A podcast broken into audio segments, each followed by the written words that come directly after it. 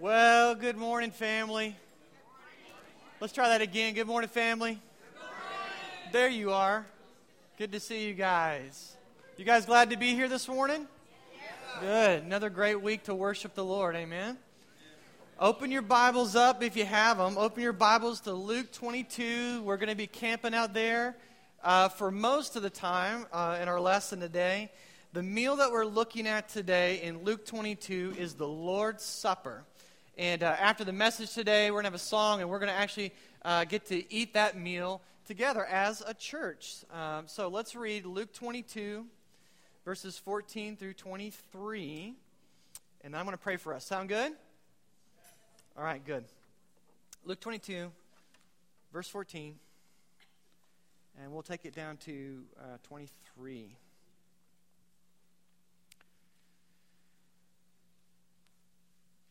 And when the hour came, he reclined at table, and the apostles with him. And he said to them, I have earnestly desired to eat this Passover with you before I suffer. For I tell you that I will not eat it until, the, until it is fulfilled in the kingdom of God. And he took the cup, and when he had given thanks, he said, Take this and divide it among yourselves. For I tell you that from now on I will not drink of the fruit of the vine until the kingdom of God comes. And he took the bread, and when he had given thanks, he broke it and gave it to them, saying, This is my body which is given for you. Do this in remembrance of me. And likewise the cup after they had eaten, saying, This cup that is poured out for you is the new covenant in my blood. But behold, the hand of him who betrays me is with me on the table. For the Son of Man goes, as has been determined, but woe to the man by whom he is betrayed. And they began to question one another which of them it could be who was going to do this. This is the Word of God. Let's pray. So, God, we thank you for another day that we get to gather together uh, as the church to worship you, God. And I, I, I just want to begin by praying, uh, Lord, um, I just want to pray for Paris and France, God. Uh, they've been under a lot, they've been under attack. God, you, and we were, we're learning this today, you are the God who knows suffering. You know a lot about blood, and you know a lot about broken bodies. You know a lot about it intimately. And you are the only God who is king and chose to come down into that for our sake. And so we pray for the uh, church there. We pray for the pastors and small group leaders and missionaries and ministers there that the church would rise up and they would love their neighbors as themselves, and that the good news of Jesus, the message of hope, would go out even today. And Lord, that you would take care of them, especially those in Paris. And Lord, we, we do thank you for who you are. It's a wonderful thing that we're getting to celebrate today by coming to your table. You are the God who has suffered uh, with us so that we might live forever with you. And you will come and you will make all things right. And we say, hurry in Jesus' good name. Amen. So in 1818, at the 11th hour of the 11th day of November, after four years of fighting, World War I was ended with a ceasefire agreement. In four years, we had dug more than 2,500 miles. Get this 2,500 miles of trenches.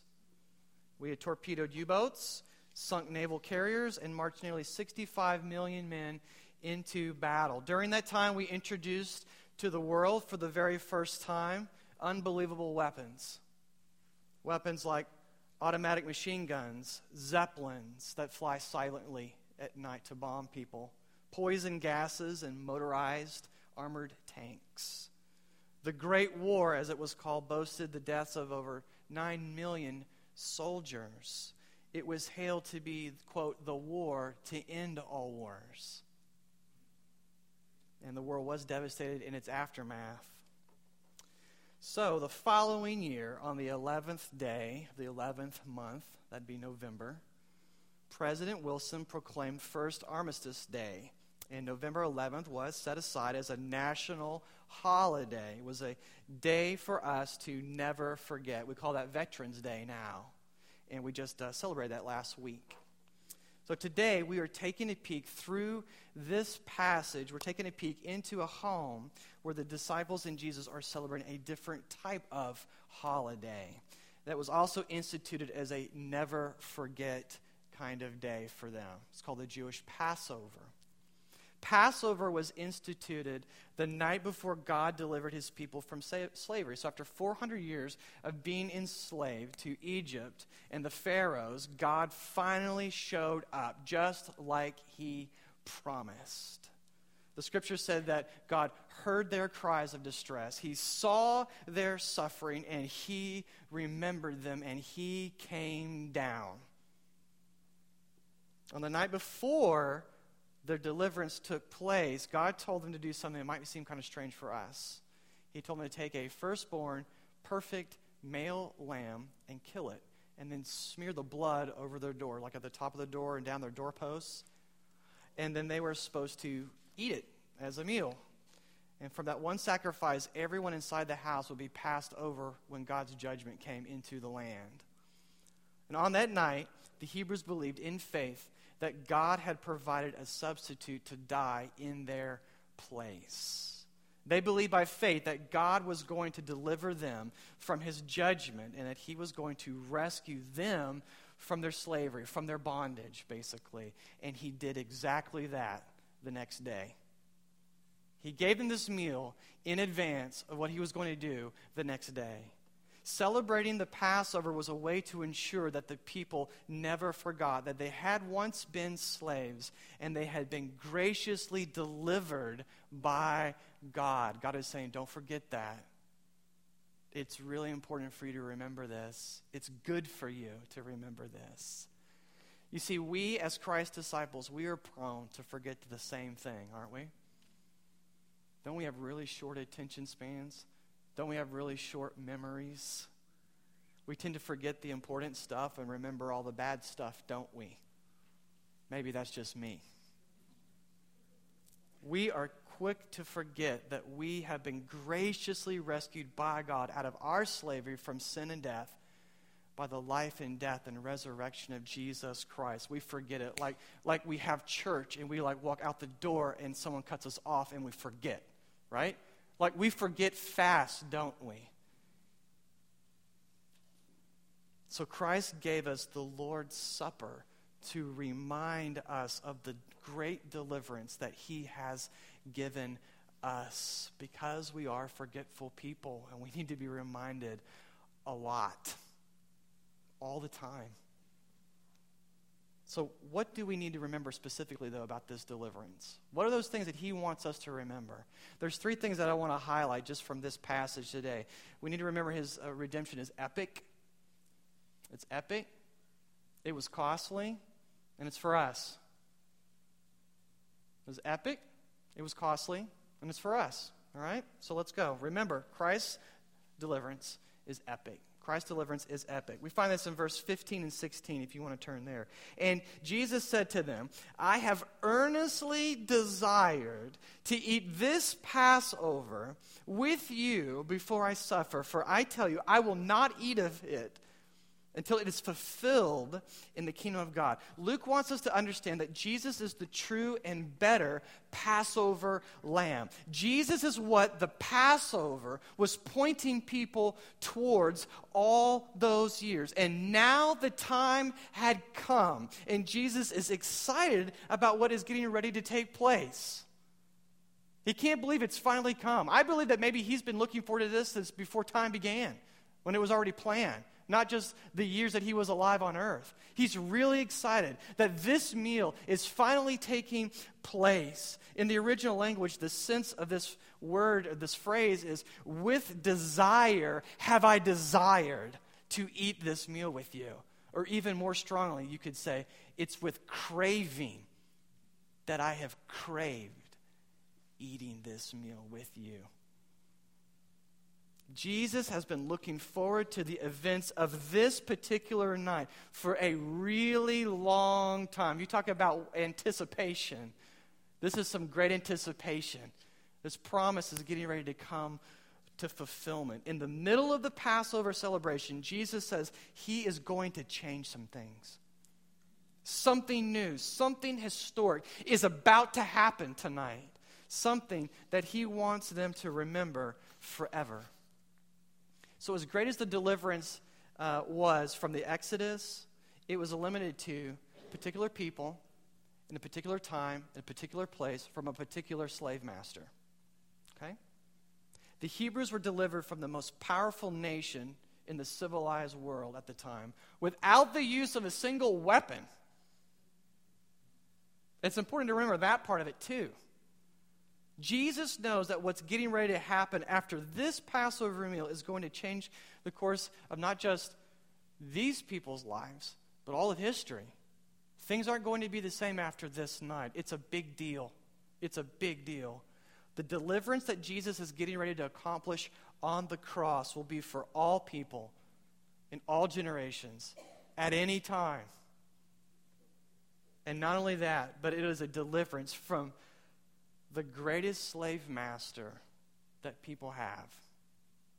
Because it's not limited to a particular place and time and geographical location. It affects all of us. It's a slave master that we struggle with day in and day out. It's a slave master that breeds jealousy and fear and gossip and greed and depression and anxiety and jealousy. It's a slave master of sin and death. And that's over all of us. Galatians 5, verses 1, and then dropping down to 17 says it this way For freedom Christ has set us free. So stand firm, therefore, and do not submit again to a yoke of slavery. 17. For the desires of the flesh are against the spirit. 19. Now the works of the flesh are evident immorality, Im- sexual immorality, impurity, sensuality, idolatry, sorcery, enmity, strife, jealousy, fits of rage, rivalries, dissensions, divisions, and the list goes on. Those who do such things will not inherit the kingdom of God. This is what you and I, as disciples of Jesus, this is what we have been delivered from. This is what we have been set free from. Christ accomplished two things at the same time on the cross. He not only freed us from the power of sin and death, but he also brought us into fellowship with himself. Because of Christ's death, we will live with him in his kingdom. Christ doesn't just say that he wants to eat this meal. What's it say? He says, I earnestly desire to eat this meal with you in the kingdom. Now, isn't that amazing? Jesus, the Son of God, says, I just. Are you getting this? I don't think you're getting this.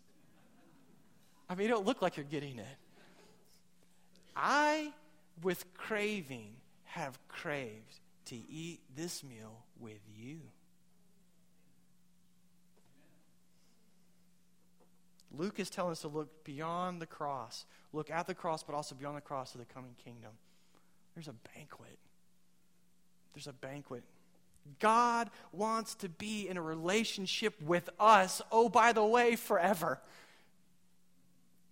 The picture isn't just of God saving us from danger, and then once He's put us kind of like, like out of harm's way, dusts us off, shakes our hand, and says, have a nice day, and leaves us on our own to fend for ourselves. Although that would, that would be good. That would be a good act, right? That wouldn't be a wicked act. That would be a good, gracious act. That's not the picture of what we see here. The picture in the upper room is more like Jesus rescuing us from certain danger than bringing us into his own home.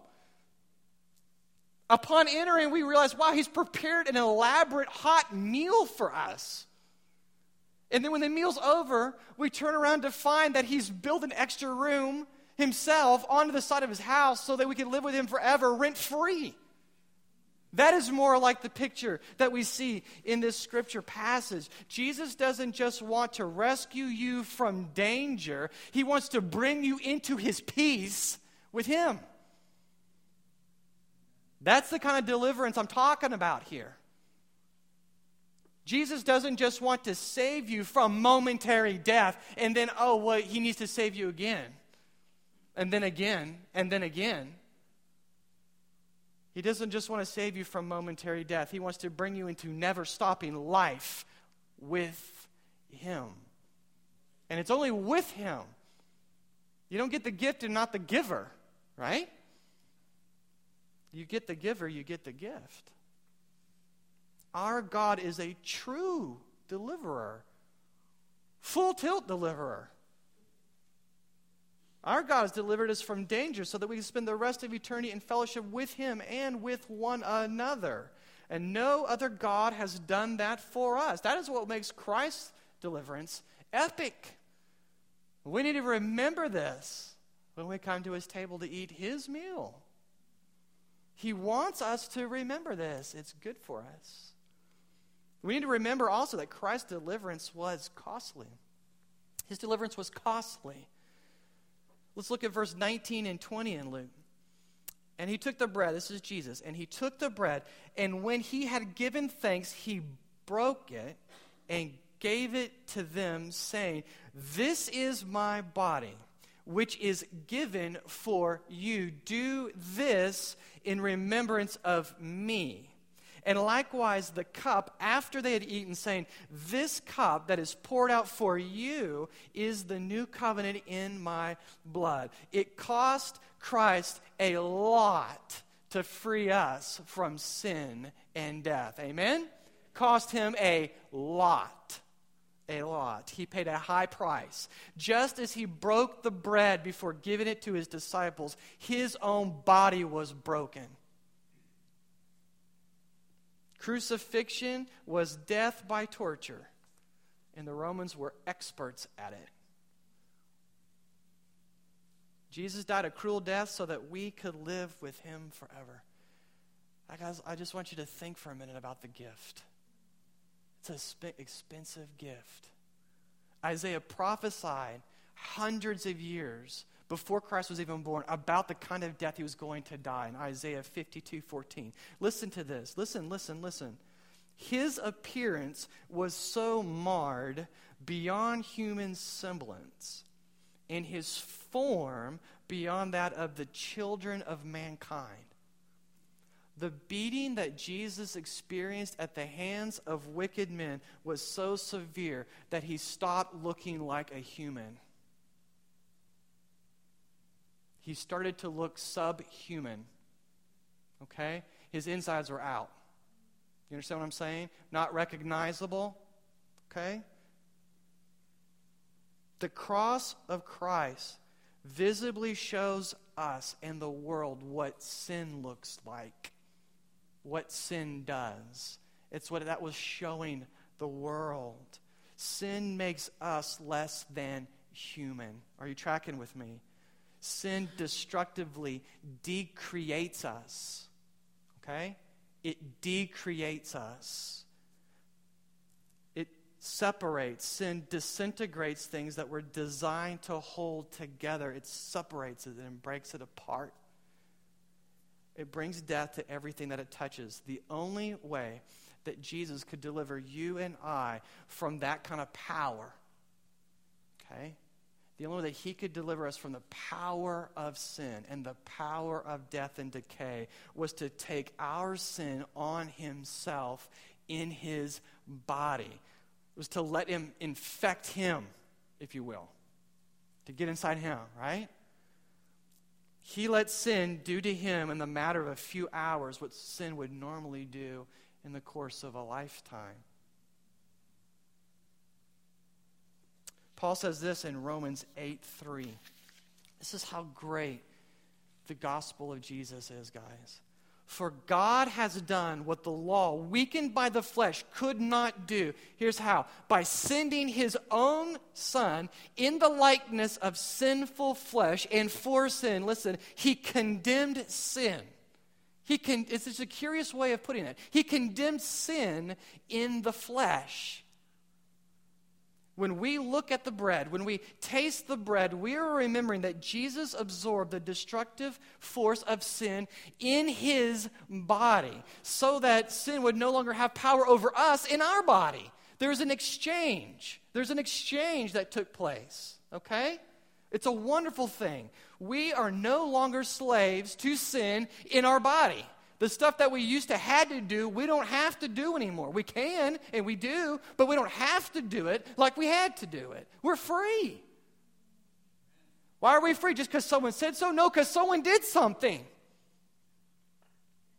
Someone did something. There was also a great cost that Christ paid in regard to the cup. Jesus says, This cup, this cup that is poured out for you. Here's my question What was in the cup? What's in the cup? That's what we need to know. What is in the cup?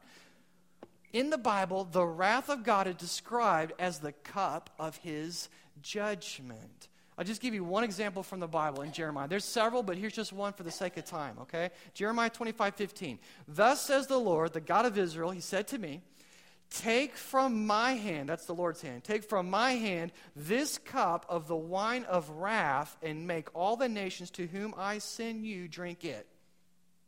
Okay? The cup that Jesus drank was the wrath of God. God must judge sin because it is destructive, just like World War I. No one's unscathed by whatever it touches. It disintegrates and decreates everything God has created and said was good. And he hates that. So he's going to judge sin. He has to. If he's a good, fair, just, and loving God, he's going to judge that. So either we pay with our blood or a substitute pays with their blood. But it must be paid. It can't just be passed over and excused and say, oh, well, I forgive it. Jesus not only took the effects of sin on his body, listen, but he also took the punishment for those sins. On the cross, God took the cup of his righteous wrath and he poured the entire contents out, full strength on Jesus Christ until it crushed the life out of him. That was what's going on on the cross. Again, Isaiah says this about Christ's sacrifice in Isaiah 53, verses 4 and verse 10. Surely he has borne our griefs and carried whose sorrows? Our sorrows. They weren't his sorrows. He carried our sorrows, yet we esteemed him stricken, smitten by God, and afflicted. Yet we looked at that and we said, Ha, God hates him. Right? Verse 10 Yet it was the will of the Lord to crush him.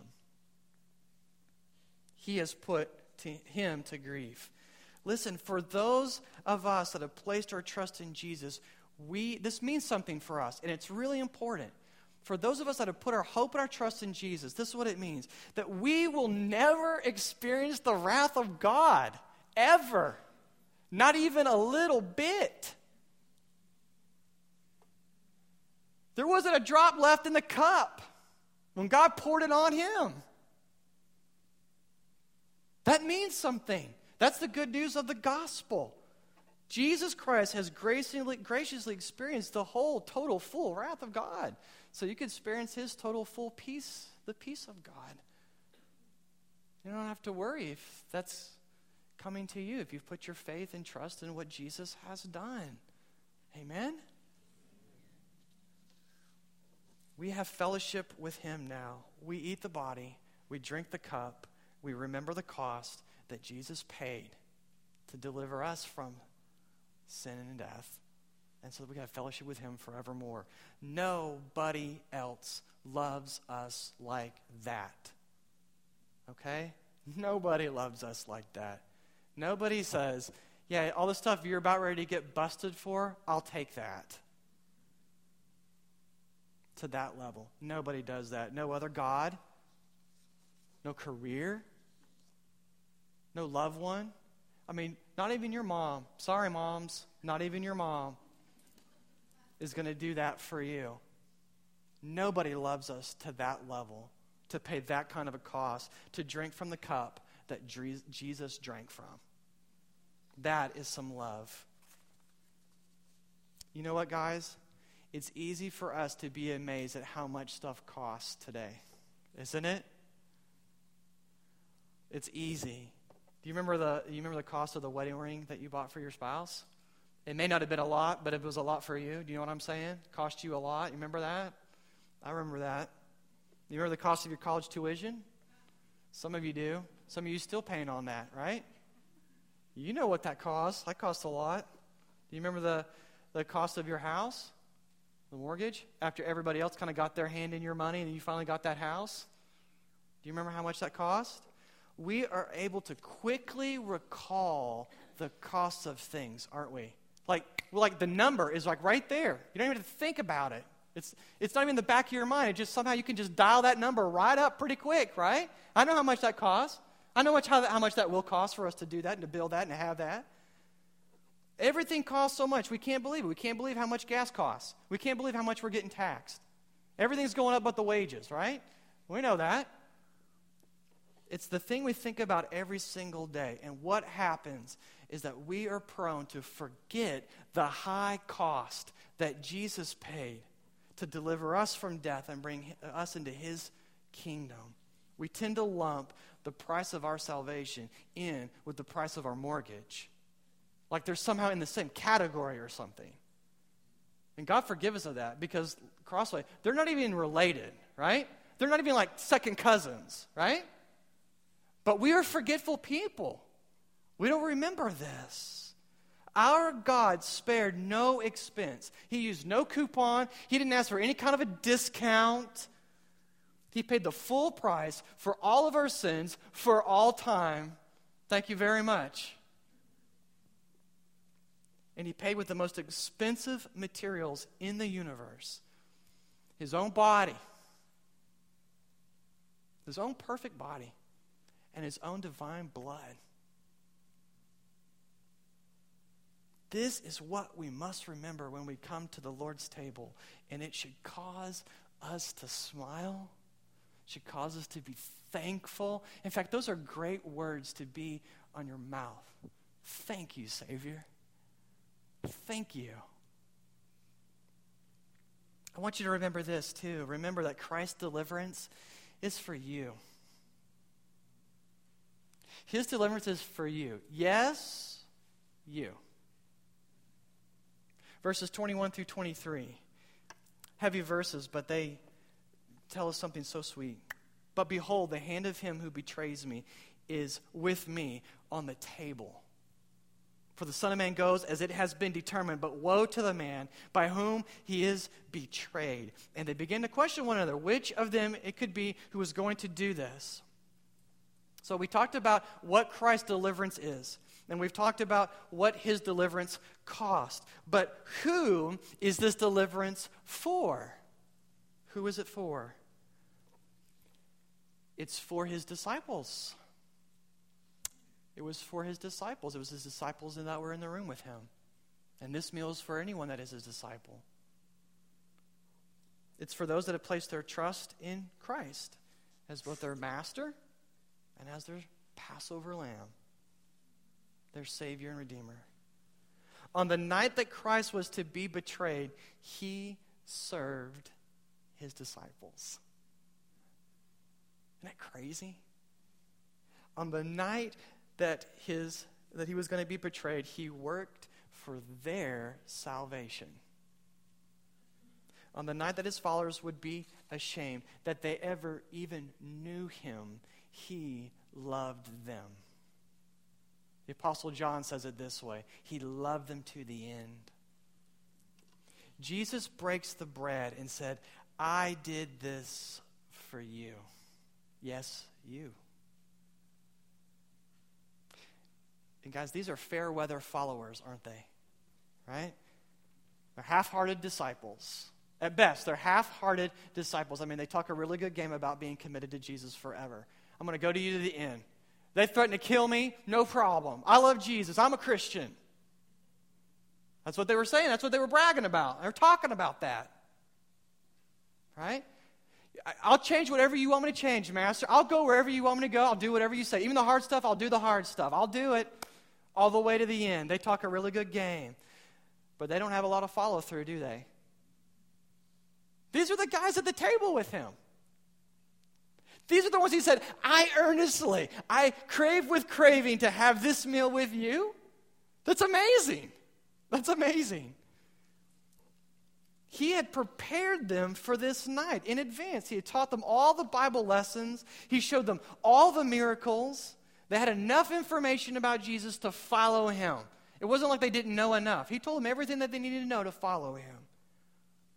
But they just didn't have the power they needed to stay awake. They didn't have the power they needed to overcome the power of sin. Jesus was going to be faithful to them, even though he already knew they were going to be faithless to him. What a Savior! What a God! Jesus pours out the wine in the cup and he hands it to them and he said, I did this. I did this for you. Yes, you. Jesus knows that you and I have betrayed him. He knows that we've abandoned him when the chips were down and times were hard. He knows that we've denied him and we've gone our own way. And he already knows, get this, he already knows that you're going to do it tomorrow. Like he already knows that. And yet he gives his life for our life anyway. Like he knows what he's doing and he does it anyway. Do you understand what I'm saying? If you're a disciple of Jesus, then you need to understand this meal in a personal way. Jesus knows who you really are. Like he knows who you really are. Like what you really like, and who you really hate, and what you really think and what you really done. Like he knows who you really are. Okay? When we don't have our church clothes on and the smile on. Are you, am I getting into people's neighborhoods? I hope so. Like he knows who you really are and he loves you anyway. He loves you. He loves you. When you and I come to this table, he looks you in the eye and said, I did this for you. Yes, you. Only repentant sinners are welcome at this meal. Not holier than thou's. Do not let your sin keep you from His grace. Do not think that you need to clean yourself up and get yourself ready, and then you can take His grace. Don't do it because it's a trap. You'll never come. You'll never come. Charles Spurgeon, great Baptist preacher, said this You are taught by this institution that the very best way in which you can remember Christ is by receiving Him. Oh, the sweetness of that truth. If you will remember it, if you will remember it when you come to this table, you are not asked to bring bread with you, it is here. I love these words. You are not asked to bring a cup with you, it is already here, provided. What have you to do? Nothing but to eat and to drink. You have to be receivers and nothing more. Well, now, whenever you want to remember your Lord and Master, you need not say, I must do something for him. No, no. Let him do something for you. Crossway, communion is not something that you do for God. It is something to remind you that He has done something for you, something epic and something costly for you. Oh, how we need this physical, visible reminder from the Lord often because we're forgetful people. So only come to the Lord's table if you are in need of forgiveness. Only come if your hands are empty. He'll fill them with bread in the cup only come here if you don't deserve to be here. Come and receive the grace of Jesus. Will you do that today? I hope you will. I love you guys. Can I pray for you? Okay.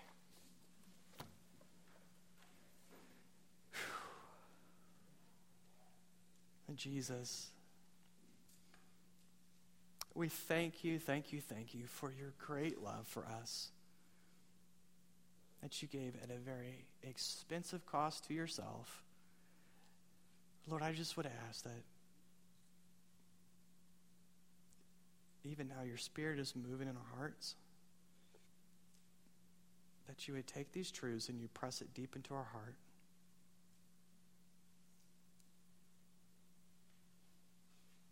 Help us not be ashamed to say, I need you.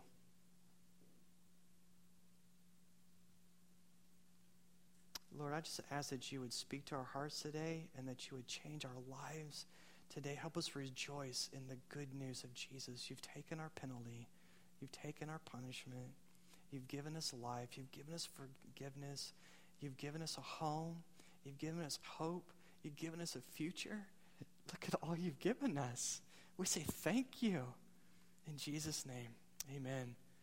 Uh, at the end of the time, uh, we're going to sing a song. We're going to take uh, the Lord's Supper. But at the end of the service, uh, Pastor John and I, we're going to be right here to pray for you. If you need some prayer, our elders are going to be here in the back. They're going to be here to pray for you. I just want to make that available. That's one of our ways we want to serve you today. We love you guys, okay? So you can see we're doing communion a little differently today. They won't be passing the plates for you. But you'll have a chance after I sing the song here to come and come to the table. Uh, so come when you're ready to come to the table. You may want to sit there and just talk to God first. Talk to Him about where is He in your life. But come when you're ready.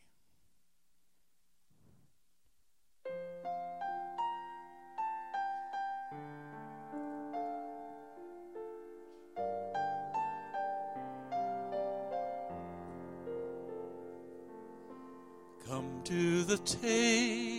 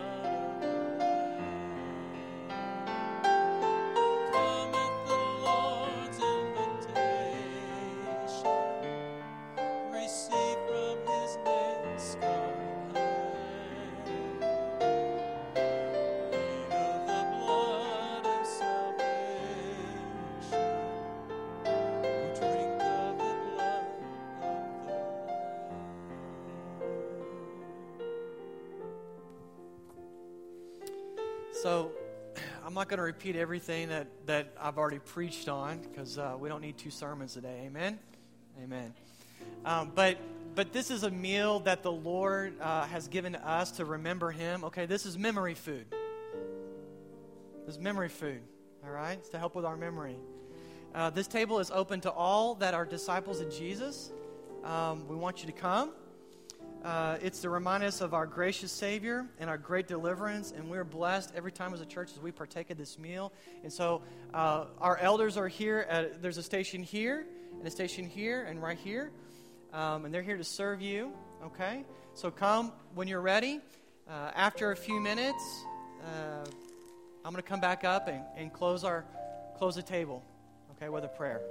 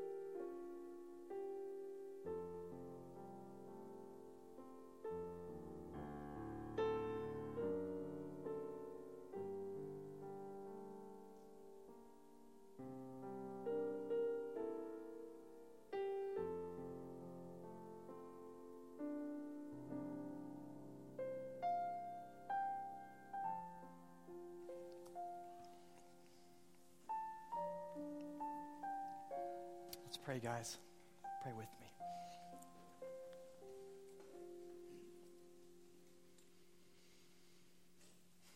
Oh, Jesus, we are so thankful. Delivering us from the power of sin, that it has no power over our life anymore. Not because we wish it so, not because we hope it so, but because it is so. Your cross and empty tomb prove that to us. Thank you, Lord, for how you desire to eat this meal with us and live with us forever, and us live with you forever. God, change us. Change us, Lord, we pray. We thank you for all your blessings that you've given to us in Jesus Christ, the new life that you've given to us in Jesus Christ, the hope that you've given us in Jesus Christ. We thank you for all of it in Jesus' name. And all of God's people said, Amen.